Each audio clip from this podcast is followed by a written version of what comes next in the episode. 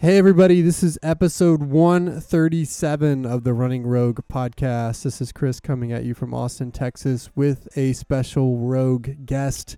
Jen Harney is joining us. How are you doing today, Jen? I'm tired, but I'm here. I'm doing good. Present, present. Jen was also on episode 16, where we talked about women and running. We talked about lots of fun things on there, like periods and stuff. So if you want to go back and listen to Jen, you can. Jen Please is, don't. Jen is one of our coaches here at Rogue and one of our primary curriculum writers who helps write our master programming for the, our Rogue groups that guides how we structure training now for groups all over the U.S. here with Austin, Dallas, and New York. So excited to have you on, Jen. Before we start, and I think we gave a little bit of background when you were on before, but it's been a few episodes. So yeah. so let's get a little background on you as a coach. How did you get to this place with us as a coach? uh, let's see. I started in 2003 coaching high school track and cross country at a 4A school in Fort Worth, the inner city school, and then uh, moved to Round Rock and coached there briefly, and then started coaching on my own and eventually worked at Luke's Locker um, and developed training for them and did a bunch of various things as a training dir- director here in Austin. And then you hired me 2014. Five years. Yeah, I know. That's crazy. it is crazy. Um but yeah, so Why did you want to get into it? into coaching oh because i love what running has brought to my life um and i wanted to share this sport with so many other people and create a love for running for a lifetime and not just for a small period but create runners for life And now you're coaching with us yeah in Cedar Park. You lead our Team Rogue group that trains out of Cedar Park. What does it mean for you now to coach adult athletes? Because you started with high school level, so now you're coaching adult athletes. yeah Do you see differences, or how is Mhm. how is it? I mean, there are yes, there are differences, but coaching is just coaching, and running is running. So I don't really think there are a ton of differences.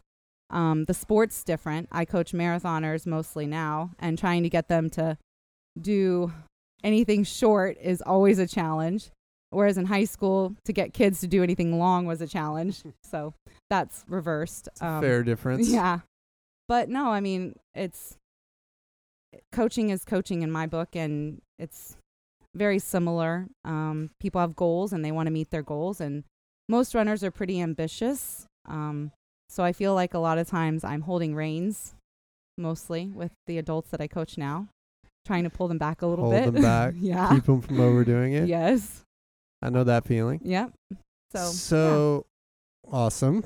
Well, we're excited to have you. I think one of the things I can say about you, Jen, is that you're a real student of the sport, not just as a fan, but also as a coach. And you take your craft in writing curriculum and workouts and schedules really, really seriously. And it's inspiring for me. So. Thanks. glad Chris. you're on our team for sure. What we're going to do today is actually talk about building a training plan for a marathon. I actually got this as a question from a listener who said, Hey, would love to have you talk about that. You talked a lot about macro cycles and how you structure big blocks of time in your training, but we haven't talked a lot about how we structure an individual cycle beyond talking about the nuances between different levels of training. And so that's what we're going to do. We're going to use uh, our recently kicked off fall marathon curriculum as a backdrop for that. So for those that are training with us in Austin, Dallas, or New York, then you'll recognize some of the things that we're talking about, but it'll also hopefully give you some context on why we structure the training the way we do. And so I'm excited about that. We'll get a little bit more into the details on how to build a plan and what's the the science and art behind that. Before we go there though, I had a listener question that I actually wanted to answer with you, Okay. Jen. So we're going to read a I'm going to read an email here then we'll kind of banter a little bit about this question from a listener from St. Louis. His name is Ben. He says, "I'm a huge fan of the podcast and its and its various sub podcasts. I am a 145 half marathoner and we'll just say a quote unquote slow marathoner. Oh, I'm also a 35 year old Army vet, teacher and assistant girls track coach in St. Louis. Per the pod, I am working with a long term goal of qualifying for Boston by the time I turn 40. My plan, particularly as I have a five year old and a three year old, is to focus on building a base, getting faster, and knocking down from my, my half marathon times over the next two to three years before ramping up for another marathon. I'm currently running just under 30 miles a week in six days, which includes a long run, some easy recovery days, a tempo run that has sneakily become more of a pace run, and intervals. I plan to increase mileage up to 40 miles per week for a few of the peak weeks in this cycle. Every runner is different. I totally get it. Generally, however, do you prescribe what Hal Higdon refers to as a pace run in your weekly workouts? I'm sure you know what that is, but he mm-hmm. suggests a run each week at actual half marathon pace. My goal is that I just don't have the discipline not to do almost. Sorry, let me back up. My concern is that I just don't have the discipline not to almost do this with my tempo runs.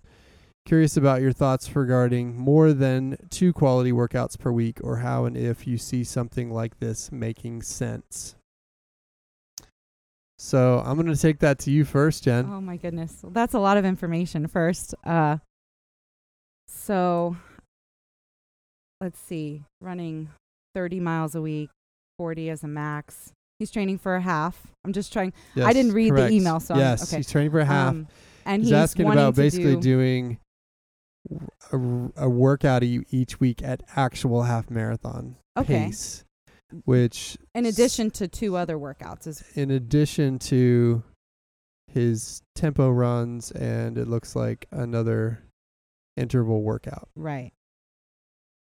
That seems like a lot of intensity with a low volume. So Right. I would I would probably I think people should do pace work as a race gets closer.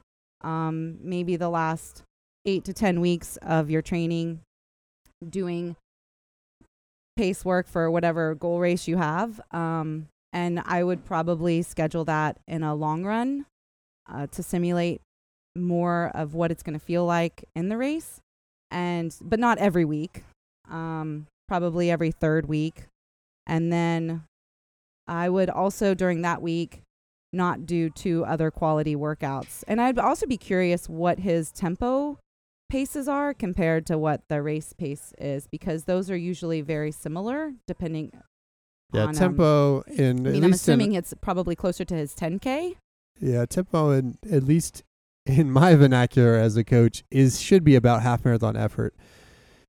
Except if he's doing lactic threshold then if he's a 145 half marathoner then his is probably closer to 10k then i would wonder what the other quality workout is if it's he said an interval workout is that like just speed work 300s or what exactly that looks like. But i mean i would do pace work just towards the end and probably in the, the long runs um, and not do two other speed workouts that week going into that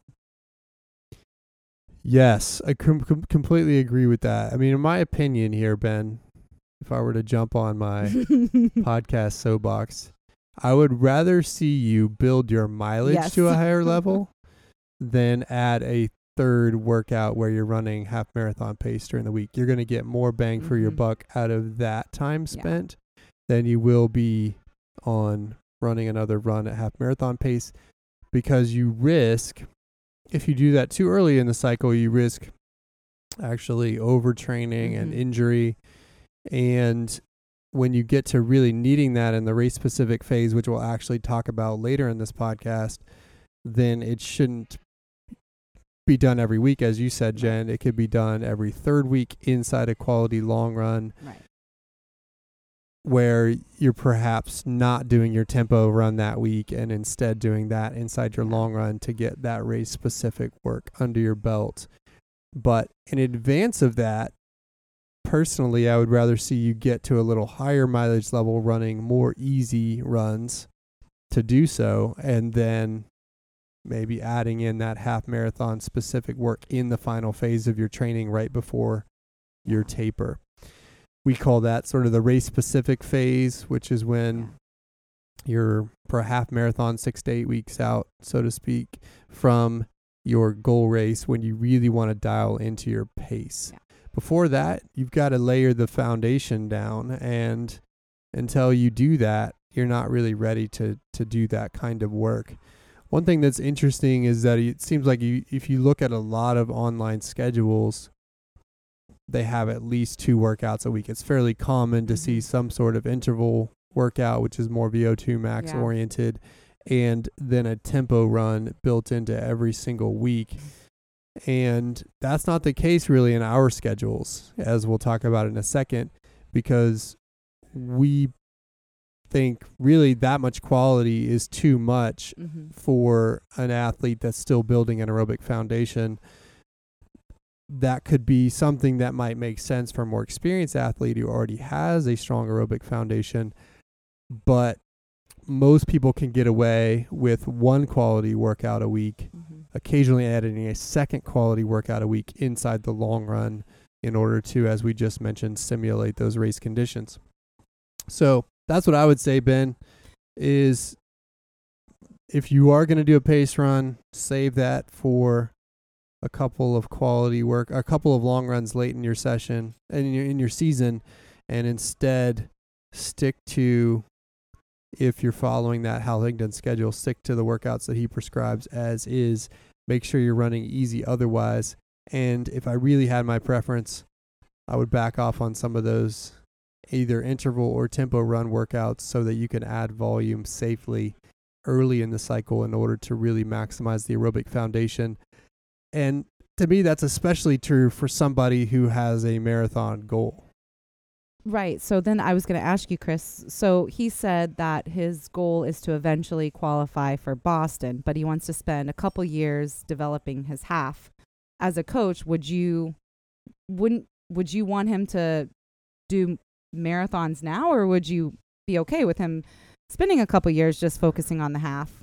If his ultimate goal is to qualify for Boston, It's a good question, Jen. sorry. I'd be curious. I like it. I like it. I'd be curious to get your perspective on this too. And here's my perspective. I I could be convinced if somebody just said, "Hey, I've got a 3 and 5 year old. right.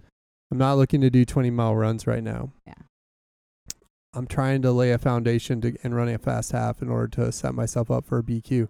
I could be convinced that that plan makes sense because I think most people don't actually spend enough time working the half marathon if they're trying to fall, qualify for Boston, they end up spending all their time cycle to cycle run, working the marathon, which actually limits potentially their long term potential. And so I could be convinced, and I don't know what.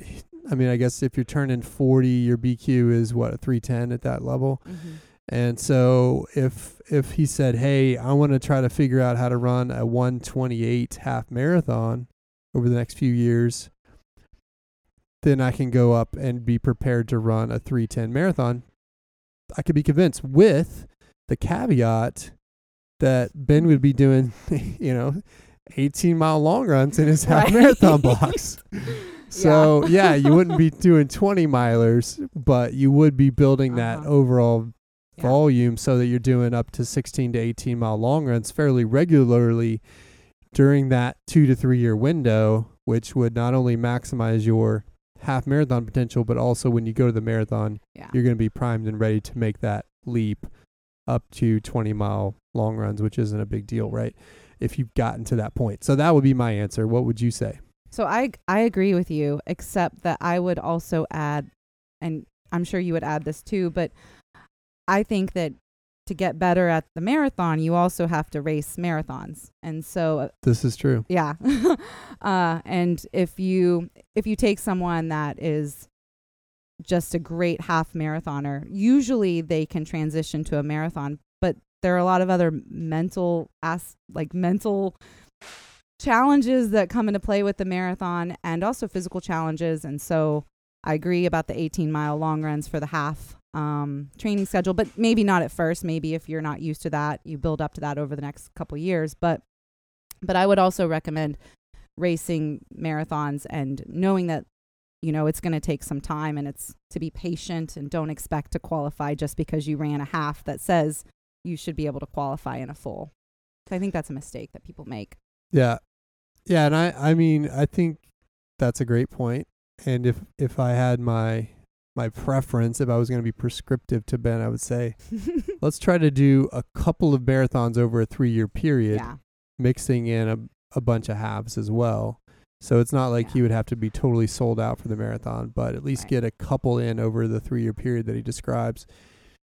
So that when he does make that shift, he understands the associated challenges. And it sounds like he does already, Yeah. but there are some things to work on, as you said there, that are different and unique Mhm. and require practice. So, yeah. so there you go. Ben, thank you for sending in the question. I think that actually perfectly primes up yeah. this topic because a lot of those elements we can actually come back to in our conversation. So, we're going to talk about building a marathon plan here. And Jen, you were the primary architect of our fall plan this year and one thing we like to do is is definitely evolve our plans, but there are certain core elements that are in all of them and if you want to go back to just core base training principles, you can listen to episode one if you haven't already, because that will give you some of those foundational things. So, we're going to talk less about the philosophy of training and more how you apply that philosophy in the context of a training block development. And so, for this, and I'm just going to use these dates as a reference point for people so that they can understand. We've got a bunch of people training for the Toronto Marathon October 20th Mm-hmm. we started our training for that the first week in May. Mm-hmm. And so if you look at our schedule that goes from that first week in May until October 20th, that's 25 weeks. It's a 25 week marathon plan. And I've mentioned this on a podcast recently about goal setting when I was talking to James and we were talking about why people miss their goals. And part of the reason why is that they like to to short circuit their their blocks of training particularly for the marathon where people Yeah. can think that in 12 to 16 weeks they can put together a marathon plan. And we like something that would be more like 20 to 25 weeks so that you can properly build that foundation. So first question is you know if you're thinking about those 25 weeks how is it structured at the highest level what are the phases that you're building into the plan to appropriately build to that peak in october Uh, so we start. Well, I started. We started with a base phase. Um, our base phase this cycle was six weeks long. Sometimes base phases can be shorter, uh, four weeks. Sometimes they can even be eight weeks. Just depends on how much time you have. Uh, during our base phase, we're doing workouts, but they're light. There, there are no paces involved with the workouts, which I think is great for runners. Um, and it's an opportunity for runners to build mileage in a safe environment without a lot of intensity. Though there are still workouts, and we did challenge runners this time around with doing uh, workouts without as many breaks, like with the straights and curves.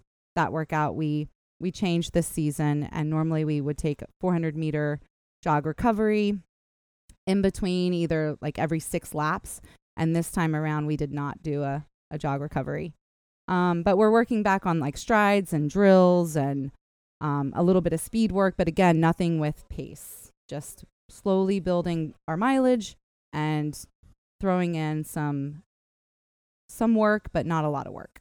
Effort based yes. workouts. I love effort based workouts. Yes. I, I kind of I, I don't know if you've used this term, but I have for this phase, which I actually like to call it the priming phase more than I call it a base phase. okay. Partially because in a traditional base phase, you don't do any of that. In a in a traditional base phase, mm-hmm. old school style, you just do only easy running primarily to build mileage. correct And what we've learned through the years, and various coaches have as well, is that you really need some quality, effort based quality work in there early on to prime the muscles and the aerobic Mhm. system for the work that will come. So that when you do start adding in more intense workouts, the system isn't completely shocked. Right. I haven't used that term, but I like it. I might use it now. So the priming phase, aka the base phase, you said six weeks. Yeah, in this cycle we're using Yep. six weeks. Yep. And then after that, what's next? So after that, I l- like to call the next phase a strength phase, but you can also call it a fundamental phase, which is what I called it in our uh, in our syllabus. Um, and so in this phase, um, you can. I this is when you introduce workouts with paces.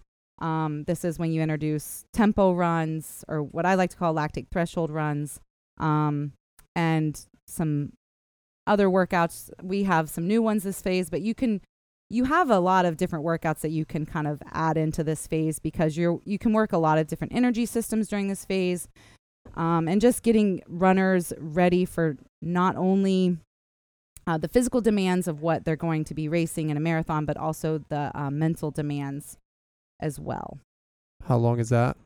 and this phase uh, this training cycle it is seven weeks but it can it can be longer or shorter Yeah, seven, eight weeks yeah is typical. The strength phase, and I think that word is commonly misunderstood in Right. this context. Some people think of body strength or muscular strength when you use that word, and really what we're talking about here is aerobic strength, which another word I like to use for that is endurance, or basically your ability to sustain mm-hmm. Less intense paces for longer and longer periods of time. So we're Mhm. trying to to build this endurance base. What you might see, and there's going to be some leg strength components because often these phases incorporate hill work. Mm-hmm. But what you're going to see in this phase is workouts that are typically either either have hills involved or are slightly lower intensity but longer intervals with shorter rest Mhm. so that you can work on that ability to sustain those comfortably hard efforts for longer and longer periods of time so that when we go into the next phase you're ready to build speed and race specific pacing. So that's our strength phase, seven, eight weeks to follow. And then what do we have after that? our race specific phase. So this phase depends on um, what your goal race is. So if it's your half, if a half marathon, like we talked about before, then you would be doing a lot of, you would be adding in more half marathon prep work. Uh, for this training cycle, we're focusing on the marathon, so we have more marathon pace work, but we also keep in the speed, we keep in um, foundations that you need in racing in general um, and to be fit as an overall runner. We also add in race preps or long run workouts into this phase as well. So the workouts just get a little bit more intense during this phase. So you've got more speed, more pure speed. You've also got more race specific work. Those Mhm. are the two hallmarks of quality work in this phase of training. And also, as you said, we'll be adding in our long run workouts primarily here. Some will start a little bit before that, Yeah. but primarily this is where you're actually doing marathon pace work inside your long run or variations of that. How long is this phase? This phase, well, it because we wrote a program for so many different marathons, but if we were looking at just the October 20th race, then this phase would be 8 weeks. Yep. So another typically seven, eight mm-hmm. weeks. and then you have the last phase of training, which I think is fairly common f- for people to hear about, which mm-hmm. is that taper phase where you cut down the volume a little bit, cut down the intensity a little bit, prep the body for your actual race day, which for marathoners is typically a three week period of time. Some people like a little bit shorter. Personally, two weeks is my is my favorite as an individual Mhm. athlete, but I think most people a three week taper is most appropriate for the marathon. Another word for that taper phase that I like to use is peaking Mhm. phase, which sort of implies that it's a more positive, I think, framing of this this phase of work, which can be a little bit maddening when you start to cut back on things. Well, peaking is that's what we used in in track and field and in college. Yep. And then I when you c- come into marathon training, everyone says taper, but I always called it peaking as well. yeah. Yeah. So so then so that's 3 weeks at the end. So we're looking at just to summarize 6 weeks of base building, 7 weeks of strength, 8 weeks of Race specific. of race mm-hmm. specific work and then a 3 week taper. If I'm doing my math right, I think that came out to I think yours is. Tw- I think it's supposed to be twenty four. 24 weeks, weeks Yeah, instead of yeah, 25? Yeah, yeah. we were we were close. I was estimating slightly wrong at the beginning. So a 24 week cycle. yeah. Now, I think a lot of people are going to listen here and say, "That's crazy. That's six months of time. How can I train for a marathon for six months? I've got life. I've got other things to do. Like this is nuts." What would you say to that? Well, I would say that the marathon is an extremely challenging race, and if you have a goal for it and you want to do well, then you need to put in the time and the consistent work. However, um, with doing a training schedule that is this long, there are opportunities for if you get sick or if life happens or if you travel, that's not really a problem because you've been doing work and and then you're going to do some more work afterwards, right? So we build into the schedule many 20 plus mile long runs so that if you miss one, it's not a big deal. If you miss one workout, it's it's okay. Um, and so I think it's I think you need six months if you want to do well, but I also think that there's some flexibility in there. And if you've been running and you have been consistent with your training and you want to do a shorter build, that's absolutely possible.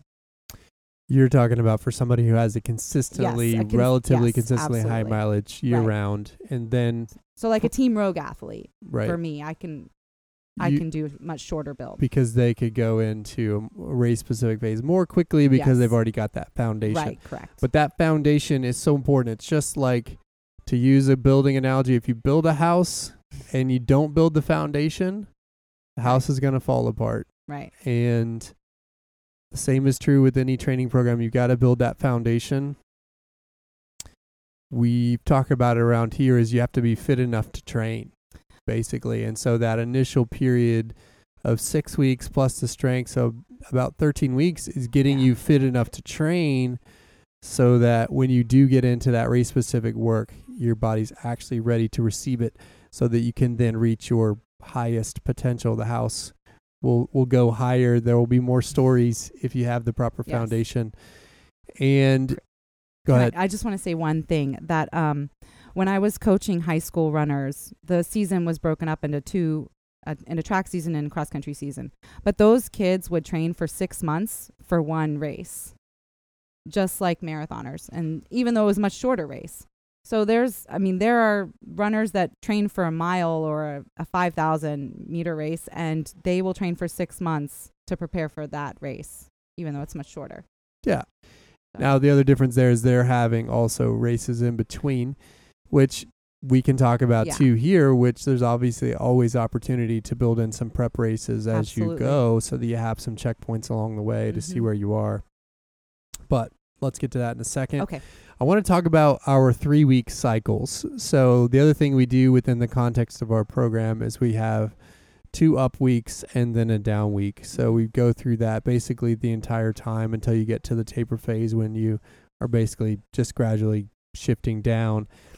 Why three week cycles? And then, kind of, how does that look like?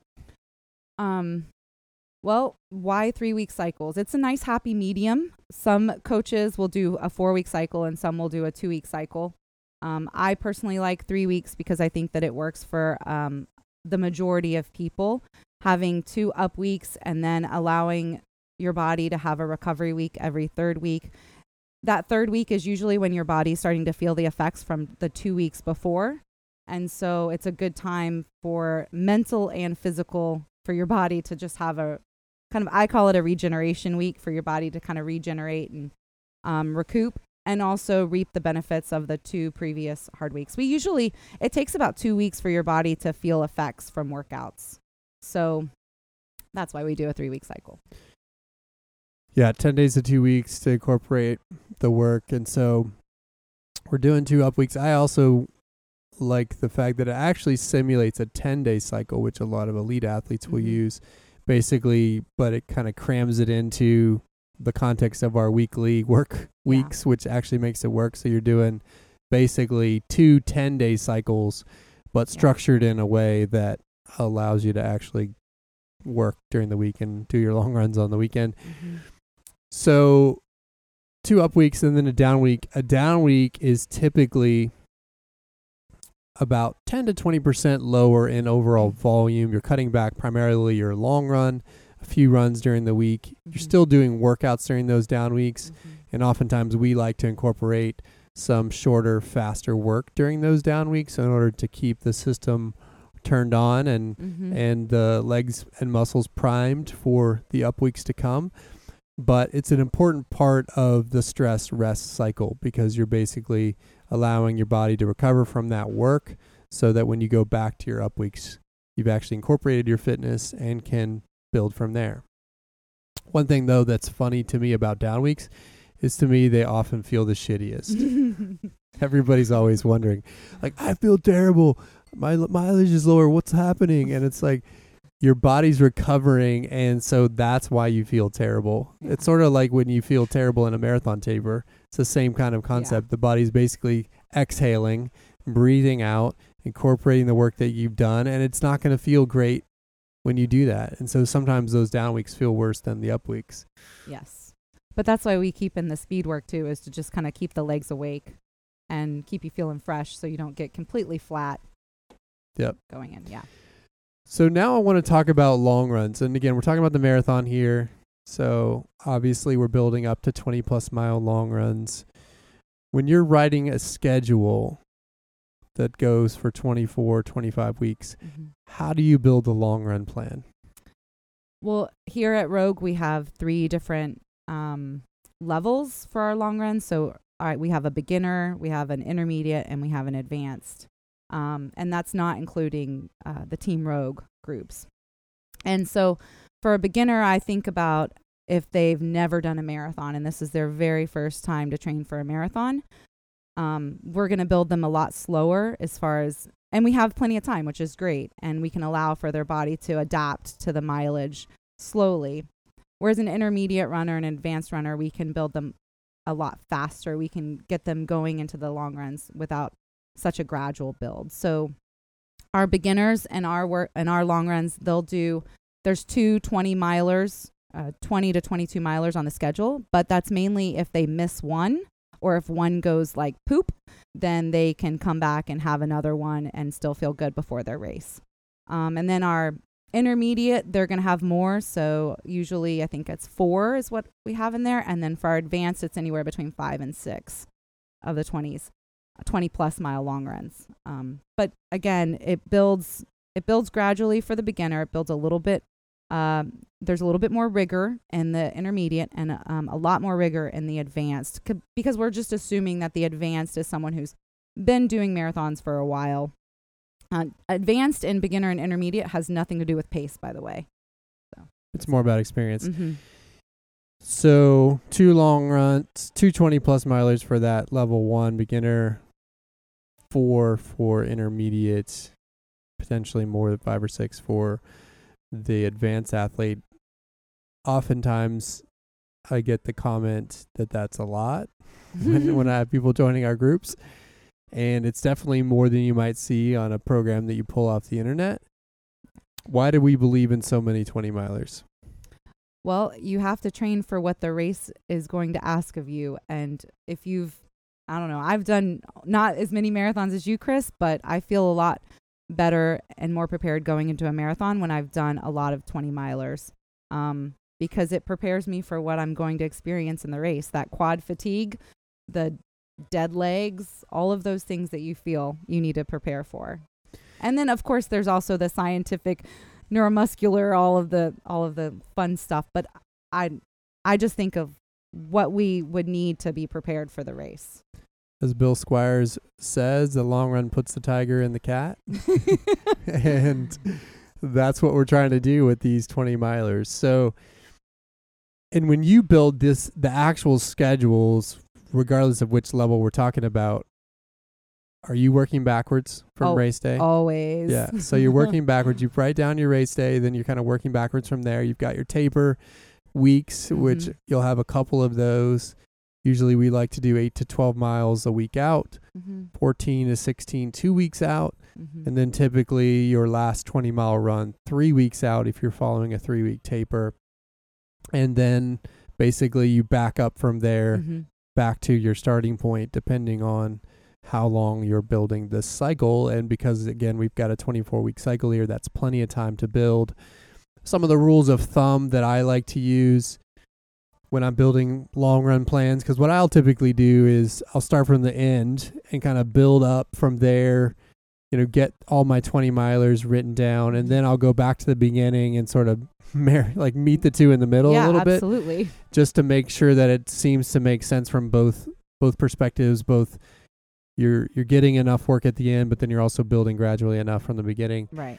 and a couple of rules of thumb that I like to do. one is that especially for somebody who is typically not a marathon athlete I like to build by a mile a week hmm initially or no more than a mile a week initially sometimes keeping the same distance for a couple of weeks up to about 10 miles once you get to 10 miles then i feel more comfortable jumping by hmm by chunks of Yeah. two Yep. That's what I do too. where you'll go 10 maybe up to 12 up to 14 etc wanting to make sure that you're getting that athlete comfortable with every step of the way never you never want to jump a long run by more than 2 miles because you don't have that foundation right.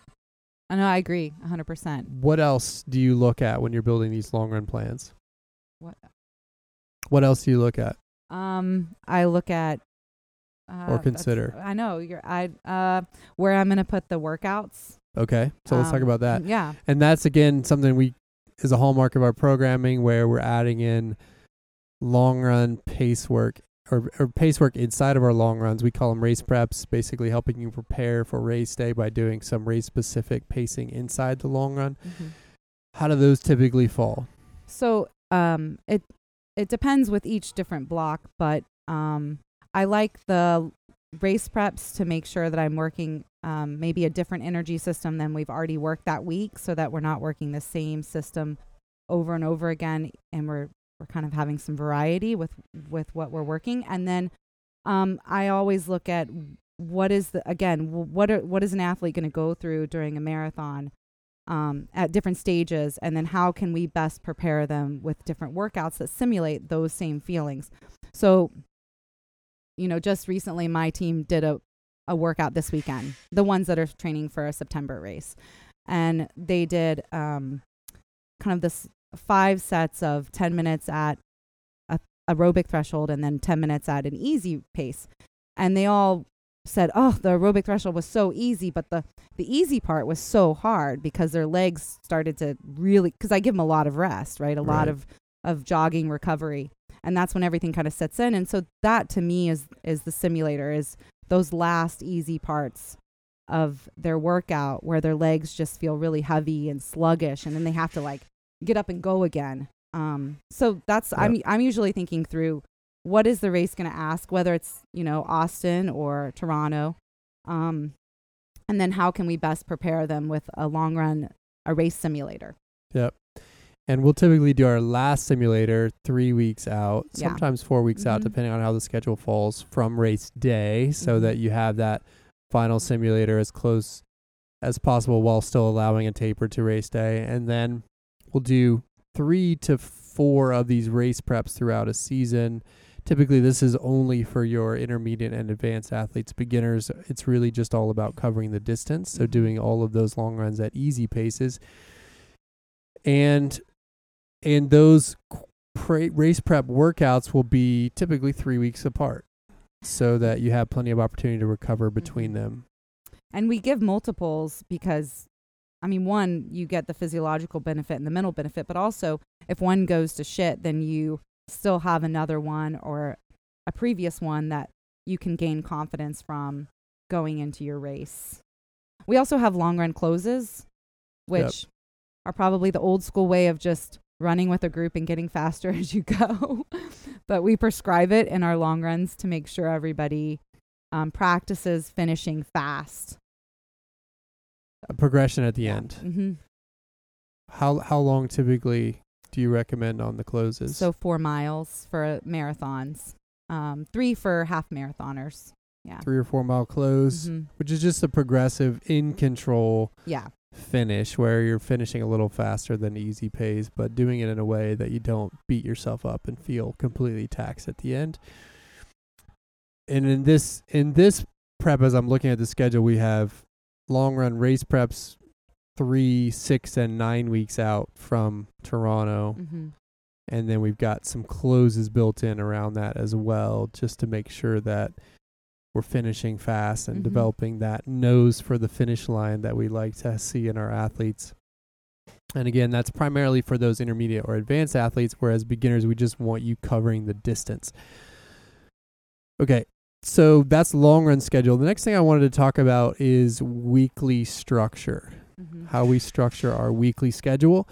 And typically for marathoners, we're recommending five to six days per week of running with one or two off days, depending on what your starting point is. Yes.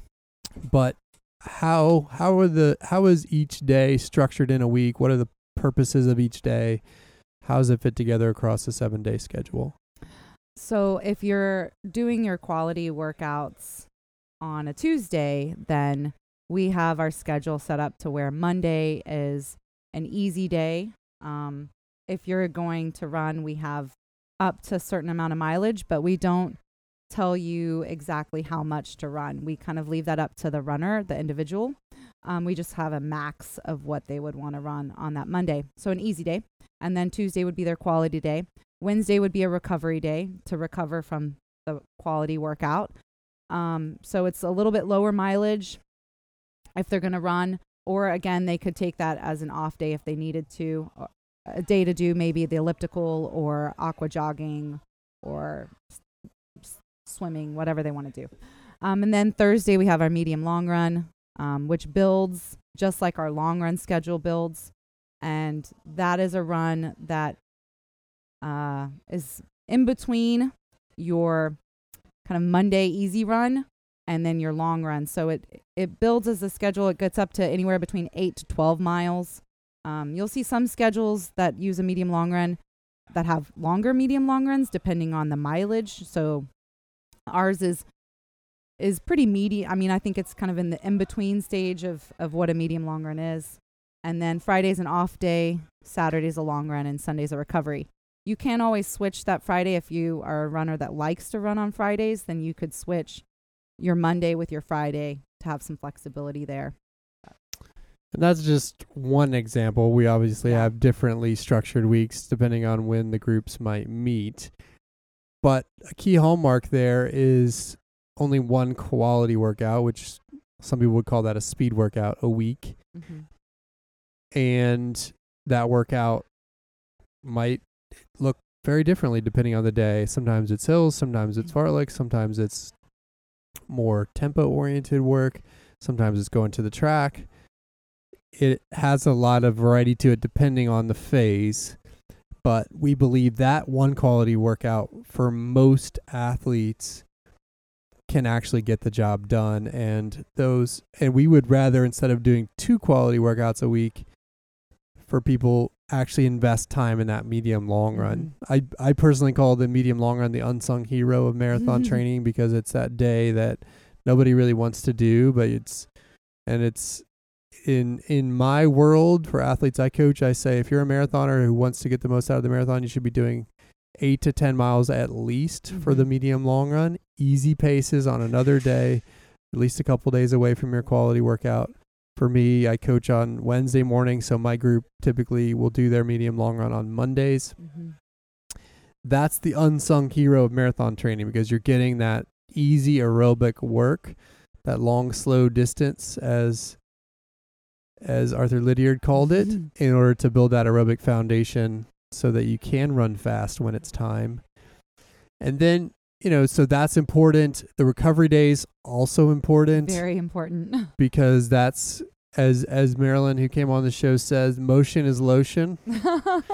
And so those days are all about motion to get the blood flowing, to kickstart that recovery process. Sometimes when people feel sore after a speed workout or after a long run, they say to me, "Well, I shouldn't run today. I feel Oh, too ah. sore." You should totally run. And Just go really easy. and to me, it's actually the opposite. The more Yeah. sore you are, the more you need it. I know. And certainly you always need it, but but soreness is actually a sign that you need that easy movement in order to recover and get the blood flowing back to your muscles so that they can heal and prepare you for that next hard day. I personally as a coach see one of the most common injury patterns coming from when people are doing quality workouts and then long runs without a re- easy recovery day in between. It's that hard session to hard session with no active rest that really gets people a lot of a lot of the time, especially with those soft tissue injuries. So got to have your recovery days. And then that other easy day you mentioned in this case on Monday could also be a cross training day Mhm. if if somebody's looking to do fewer running days, five running days a week could be a cross training day. We were doing some sort of other easy aerobic activity. Could also be another off day for some if you if you can only manage five days a week. But that five or six day week schedule is important. There are programs out there that have less than that for marathons Yeah. including the famous Runner's World Run Less, Run Faster program, which I think has a three day a week schedule, which is really beyond absurd if you want to get the most out of your body and try to run your fastest for a marathon. But quickly comment on that. On the three day a week. Yeah. Well, um, my rule of thumb is that in running, to be a better runner, you have to run, right? It's a contact sport and it requires contact with the ground. Um, and if you wanted to learn how to play the piano, you wouldn't play the piano twice a week. You would want to play the piano multiple times, uh, if not every every day. I'm not saying that you have to run every day, but I do think that having that contact with the ground and also having the stimulus and all of the benefits, um, neuromuscular benefits that come with actually doing the sport are incredibly beneficial, especially if you're going to be training for a marathon. If you want to have your best marathon. I do coach people that only run three days a week. I will say that. I have tem- Team Rogue athletes that just cannot commit to doing more than three days. But I also will tell you that they are very talented and they could be so much faster if they They're not more. maximizing their potential. No, they're not. So let's just talk a little bit about ranges for each of those days, just to kind of give people context for that. You know, for that easy day on Monday, again using that Tuesday quality schedule just as an example. You know, you're building that Monday run up in those cases to up to six or seven miles for for for that easy day Monday our typically our Tuesday quality workouts are going to be anywhere from six to 8 Mhm. miles, depending on the workout and the part of the schedule that we're in. Those recovery days could be anywhere for three to from three to six miles, typically in our base schedule. That medium long run, eight to twelve for marathoners, is what we like to get people up to. And then, of course, the long run is going to be, you know, up to 22 miles in most of our schedules. And then we have again the Sunday recovery day, which is again a three to six mile day. And so that's that's pretty typical. Now, when you're building those days Mhm. across the schedule, because obviously you're not going to start out at an eight to 12 mile medium long run, how do you think about the build of those days within the overall schedule? So, uh, just the same way I do as the long run. So, a very gradual during the base phase, that's when we're building up. So, for instance, on Monday, you could start the first two weeks at four miles, the next two weeks at five, and then six. And so, you would gradually build it just like you would with your long run schedule. Same thing for the medium long run. we have a range, so it would be four to six for the first couple weeks, and then five to seven for the next couple of weeks, and then six to eight. And then we don't get until about week 13 uh, to the 8 to 12 range, um, even week 15. So, because we also have the down weeks and we don't want to exclude those because they're really important. So, every down week, we also will drop the mileage um, and those other those other days of running just like we would with our long run and our quality one run. Sorry. One thing though that is unique about what we do here with this, especially given the length of our schedules, is that people are getting to their peak mileage potentially 10 weeks out, nine, 10 weeks out from their race day. Whereas if you look a lot of, a lot of online schedules, people will hit that peak mileage maybe three or four weeks out from race day. And that's again a hallmark of what we're doing, which is that we're giving you that time to build that aerobic foundation mm-hmm. so that when the work the workouts get most intense, you've already built your mileage to the level it's going to sustain versus continuing to try to build your mileage while the quality work is getting its most intense. And that's when you start to get too many variables at play, which can cause injury late in the Mhm. cycle. So, talk a little bit about the rationale there. Sometimes, Chris, when you say something and you already say the answers, it's really It's not fair. um, Just- yeah. So we. Yes, Chris, I agree. Yes, Chris, you are correct. Um, no, I. Yeah, we we build up the mileage so that during the last phase, your race specific phase, which is your most intense phase because of those long run workouts and because the long runs are really increasing in distance and you're doing more 20 milers or you're at 20 um, we want the mileage we want the week the weekday schedule to to not be something where you're also increasing at the same time. You never want to increase you know too much mileage and too much intensity and you definitely don't want to increase at the same time um, too much of those together. So we we try to be very mindful and because we have a long time we can easily do that with this type of schedule. Um yeah so like what chris said. So the other rule of thumb you often hear in the context of these schedule builds is the 10% rule. Never increase mileage by more than 10% yeah. What do you think about that? So I think it it depends. Um, if I have a runner who's coming back from an injury and they're starting with you know ten miles a week, I can quickly move them back up to where they were before, without it being a ten percent rule. Um, however, with some of my Team Rogue athletes, I actually do less than ten percent. So we do sometimes a five percent or a three percent, depending on how high their mileage is. Um, so and and depending and I also don't if someone had run let's say 65 miles a week the last training block which was let's say a 20 week block then this next training block I probably wouldn't increase them more than uh 10% over each block so over each big cycle so 10% from Yeah. week to week as Yeah. well as not increasing Yeah. overall Right. mileage by more than 10% which i think i do think that rule can be flexed a little bit for athletes that start from a lower base Absolutely. you know if you've been doing 30 miles a week in a previous cycle and 10% of that's only three miles Right. so yes taking you to maybe 40 miles a week might actually be okay if you do it the right way. yeah The other thing I think to mention here is that you know we can write these schedules or you can write your own schedule at home for building your mileage, but it doesn't preclude listening to your body mm-hmm. and actually adapting as you go. I think some people become a slave to the build in a sense that if it says the schedule says it, they're going to do it no matter how they feel and then they end up running running themselves into the ground. And so that's something else to pay attention to if you're working on a schedule at home or if you're even if you're following another build schedule from somewhere else.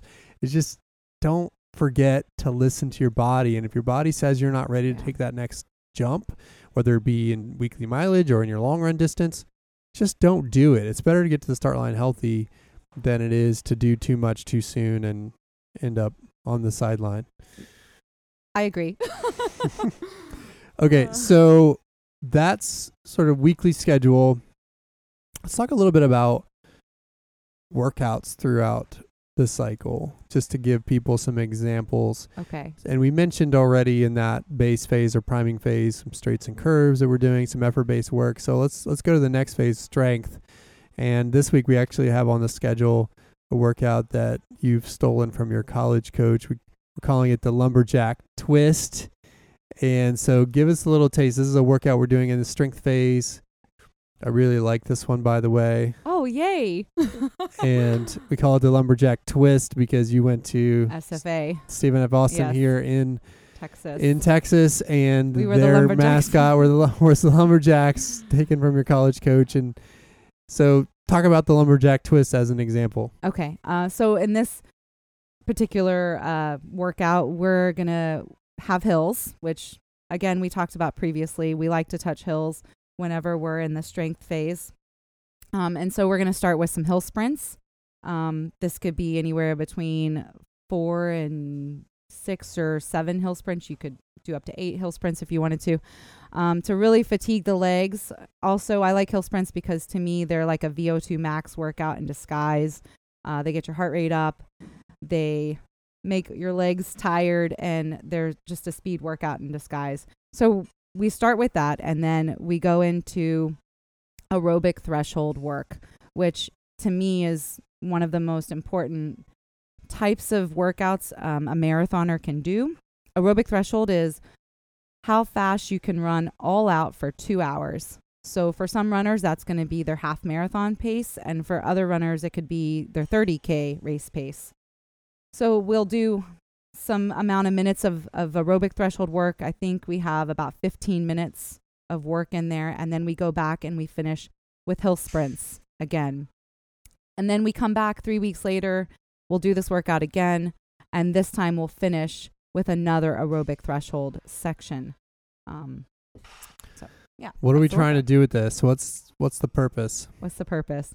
Well, every purpose of every workout is to prepare you for your race, right? So, Yes. um, this purpose of this workout is to fatigue the legs and then go into something which is a control. So, aerobic threshold is a controlled push.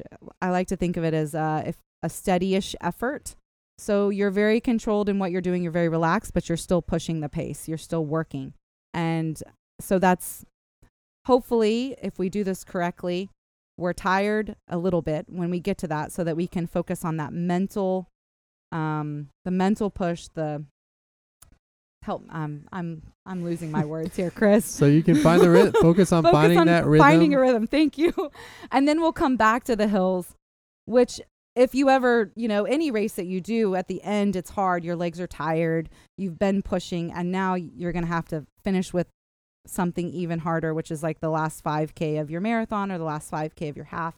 And we're going to push again. We're doing hill sprints so we're looking at popping up those popping up those hills and using good form and driving our legs and all of that good stuff. I can't talk anymore. That's okay. I love it, but yeah, the hills are really about fatigue, Yes, generating that fatigue, so that it so then you have to work a little bit harder on that aerobic threshold Mhm. or steady effort work, Yeah. which is another word I like to use for it, so that you can have to practice holding that effort under fatigue like you do in a marathon. Other workouts that we'll do in this phase, lactate threshold is another thing we like to hit, which is basically the pace or effort you can hold for an hour. So it's a little Mhm. bit faster than aerobic threshold. It's more like a, a tempo ish kind of effort, maybe a little faster than that, depending on the runner. And but it's all about in this phase that that aerobic strength or those sustained efforts with shorter rest. yeah And then we go into the next phase, that race specific phase. Mm-hmm. Let's pull an example from there. How about the Dellinger? This is a new workout to the Rogue World, so I'm excited to talk about it. Okay. All right. Hold on. Um, so I just I got this workout. Well, I kind of adapted it from Bill Dellinger's book. Um, and now I can't remember the name of the book, but I have it. It's really old. Famous University of Oregon coach. Yes. Coach, And he he coached Prefontaine. yeah, Steve Prefontaine there, Yeah. as well as Bowerman. Mm-hmm. Yes. So But Dellinger was really he was um I think more hands on at that time than than Bowerman was with the athletes. Yep. Um, and my college coach at SFA went to uh, University of Oregon, and she she met Bill Dellinger, and I love this story. And I'm sorry, Chris, I have to tell it. Bring it. I love it. So when she came back from meeting him, all of a sudden we had all these tempos on our schedule for cross country season. And they were long. They were like five mile tempos. And I had never done anything like that. And so we asked her, we said, why are we doing all these tempo runs? And she said, well, it's the one workout that Bill Dellinger said you couldn't keep up with pre on. It was a workout you can't cheat. It was, you can't cheat doing a tempo run. Right. For that long, especially. Yeah, absolutely. So anyway, um, the Dellinger workout is basically we're doing gear changing. Um, so we're alternating between different gears. Um, it's also, I think he calls it in the book a surging drill is what he actually calls the workout. Um, so we're, I have to actually look it up because I don't have it memorized. I wish I did. It's okay. you can keep, why don't you talk about it, Chris? and Well, I mean, it the, so it's an in and out workout, which is Yeah. something that is is a hallmark of our training. Some certainly Mhm. something we've done before. So this is not new to our world. It is this specific version of it is new.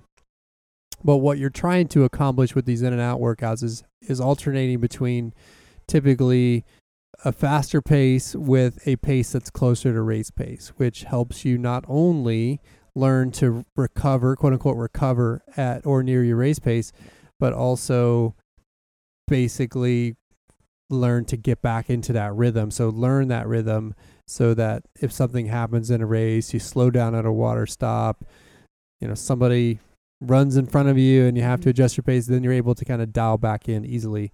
So what's the Dellinger now that you've looked it up? Yeah, thank you. Um, so you start off. I'll, I'll just do the intermediate workout um, because that's kind of in between the beginner and the advanced. So you start off with 800 meters at 10k pace, and then you go right into two miles at marathon goal pace, then back down to 800 meters at 5k pace, and then another two miles at marathon pace, and then you finish with the 800 meters at 5k pace. And so the 800 meters at 10k it's almost like the start of your marathon when you have all this nervous energy and you're all excited and you go out a little bit fast and then you've got to dial it back and you get back into your rhythm of your marathon pace. But then, like Chris said, something goes wrong, or maybe you have hills in your race and you've got to push up the hill and it gets your heart rate up a little bit higher than you'd like. Um, so we've got back down at 5K pace, which is really hard for a marathoner to go from marathon to 5K, then back to marathon, then finishing back up at 5K, which I think is the kicker of the workout because at that point, you've already done five miles of work. It's a continuous workout, so there's technically not a break, which makes it mentally very challenging.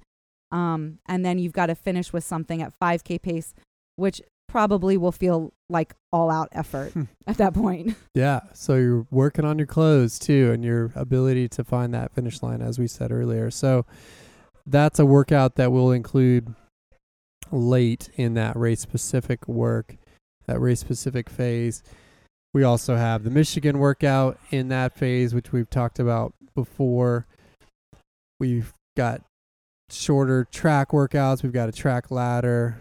We also have a two mile progression workout as well, which is a, another, again, we're practicing. We want to practice the way we want to race. You're doing two mile reps in cut down fashion, getting a little Yeah. bit faster as you go. And again, that's only in one- inside one quality workout each week. And if you're layering this cake appropriately, as well as building the overall mileage with that medium long run and that long run, we believe that that's your best path to getting to your peak potential for a marathon. Okay, let's talk about since we mentioned it earlier, let's talk about prep races and where those typically fit. Now, for us here in Texas, training for an October 20th marathon, it's a little bit challenging because it's too damn hot in Texas to have anything like a half marathon in a window Yeah. that would set up well for an October 20th race. When do you like to see prep races for a marathon and what what do you like to see there?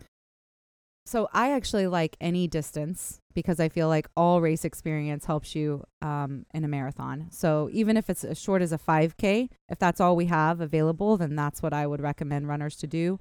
Because I think just the nervousness, the energy that you're going to get from doing a 5K race, and also the pain of the 5K, even though it's very different than a marathon, it's still having to get to a an area in your in your body where you don't want to go. It's uncomfortable. And so practicing getting uncomfortable is always good. And so to me it's any distance. Um we don't have a lot of half marathons in August. I would like I mean ideally I think doing a half marathon or a 10k a half marathon probably 6 weeks out, a 10k 2 to 4 weeks out. Um but you could always do a 5k and those are also good to do so i, I don't want to discount those Yeah. Well, I agree. I mean, it makes you suffer Yeah. and work on the mental side mm-hmm. in whatever race format it comes. I'm I'm with you though. I like a half prep race, four to six weeks out. Sometimes a little longer is okay. A 10k, two to three weeks out, as you said, if it's there. And obviously, you have to then adjust your long run schedule a little bit around that so you don't miss those 20 milers. yeah And, but as you say, in this case, in our world, 5Ks or, or for us, Zilker relays, which Mhm. is a two and a half mile times four, 10 mile total team relay here in Austin, is a perfect prep race that falls on September 6th this year, which is about six weeks out from Toronto. And that is a unique form of suffering that's going to prepare you on a September 6th Friday evening to it's my favorite race to to actually suffer in in the longer race a little bit better. So yes, you're right. You can you can make it a 5K. I do like to see some form of prep race before, and if you can't find the perfect half, which is a great distance for a marathon prep, then finding that 5K or 10K that can at least help you practice the mental side of the game in whatever format race you can find. It it can be really really helpful. i agree when i did my first marathon my mom made me do the distance challenge because she said you have to practice all the races leading up to the marathon because that's how you'll go into the race prepared so practicing like your nutrition and what you're going to wear and your shoes and being nervous and going to the porta potty and all those things it really made a big difference for me One thing I do want to mention though on the on the flip side is there are people that I think want to prep race too much and that can be a little bit dangerous, yeah especially for marathon training because you don't want to miss those key long run opportunities. And so you have to be careful not to overdo it. But for those that have a race they want to do, there are ways to potentially work that in without making it an all out race. So you Mhm. could if you want to do a half that you know, I, I've had people say, "This is my phone, my hometown half. I'm going home to do it. I want to do it." It's like, okay, fine. You're gonna do 13 miles though, and then have a 20 mile day hmm because you're gonna add four miles before and three miles after. You can also do a double. There's a lot of different ways to to get in. so you can work it different ways. You can also treat the race as as Mhm. what I like to call a training race, where you're maybe not going all out, but you're using it like a long run workout of sorts, Mhm. trying to target specific paces that might be slower than your half marathon race pace in order to prepare for that race to come. But you just want to make sure. I mean, it comes back to the question that we ask all the time around here, uh, around Rogue, which is what does the race require? Mhm. And if you have a big marathon with a big goal, you want to make sure that the things you're doing leading up to that will actually benefit you for that race versus take away from it.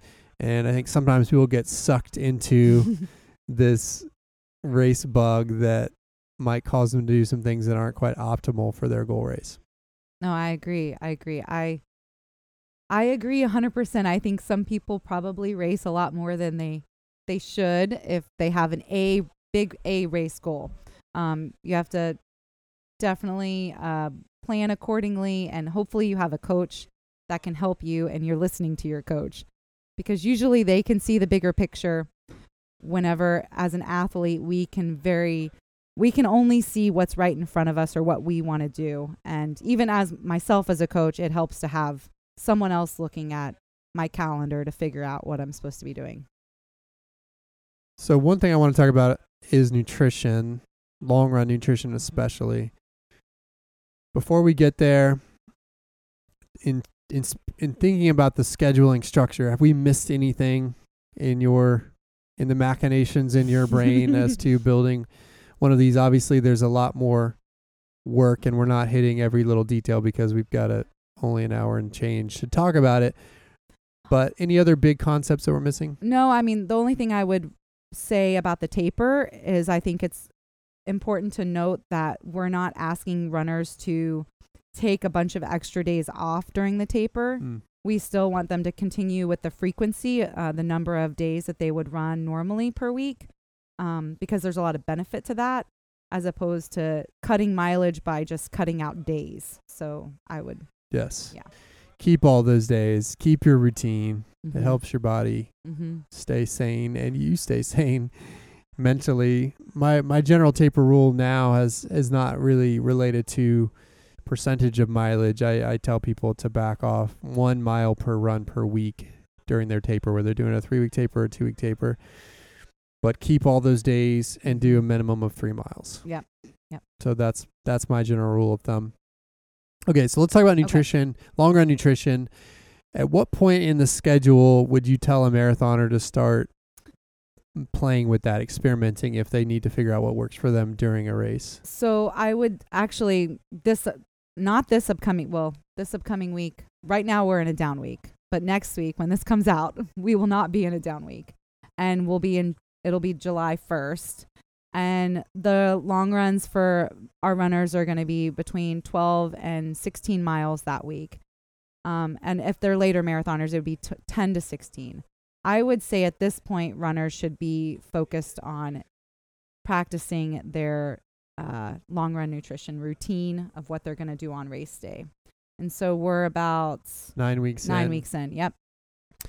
Yeah, the rule of thumb I give is when your long run gets over two hours, it's Mhm. time to start worrying about that, Mhm. which should be ab- about, About- correlating to those mileage, just those Mhm. mileage levels. Before that, no need to worry about it. You want to make sure your body can actually burn its own fuel efficiently first, and then you can start adding it in. And if you're, but if you're doing a 24, 25 week schedule, about nine or 10 weeks in is about right, assuming you don't know what works for you. Right. For those that do know, they could perhaps wait a little bit longer. Yeah. All right. That I think covers my my questions, Jen. that was so easy. That- well, right. It's like I just threw a softball right down the middle of the plate and you you you hit it out of the park because this is what you do. it's what I love.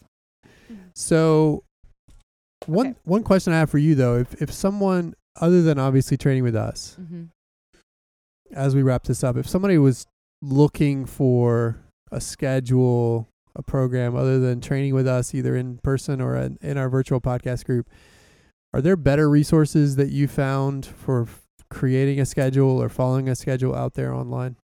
Uh, y- yes, I think so. Uh, not better than what we do, but I think that there's there are a few that I like more than others. Okay. So, um, I like uh, advanced marathoning if you're an advanced runner. Um, I think they have schedules for 50 miles a week all the way up to over over 80 miles a week.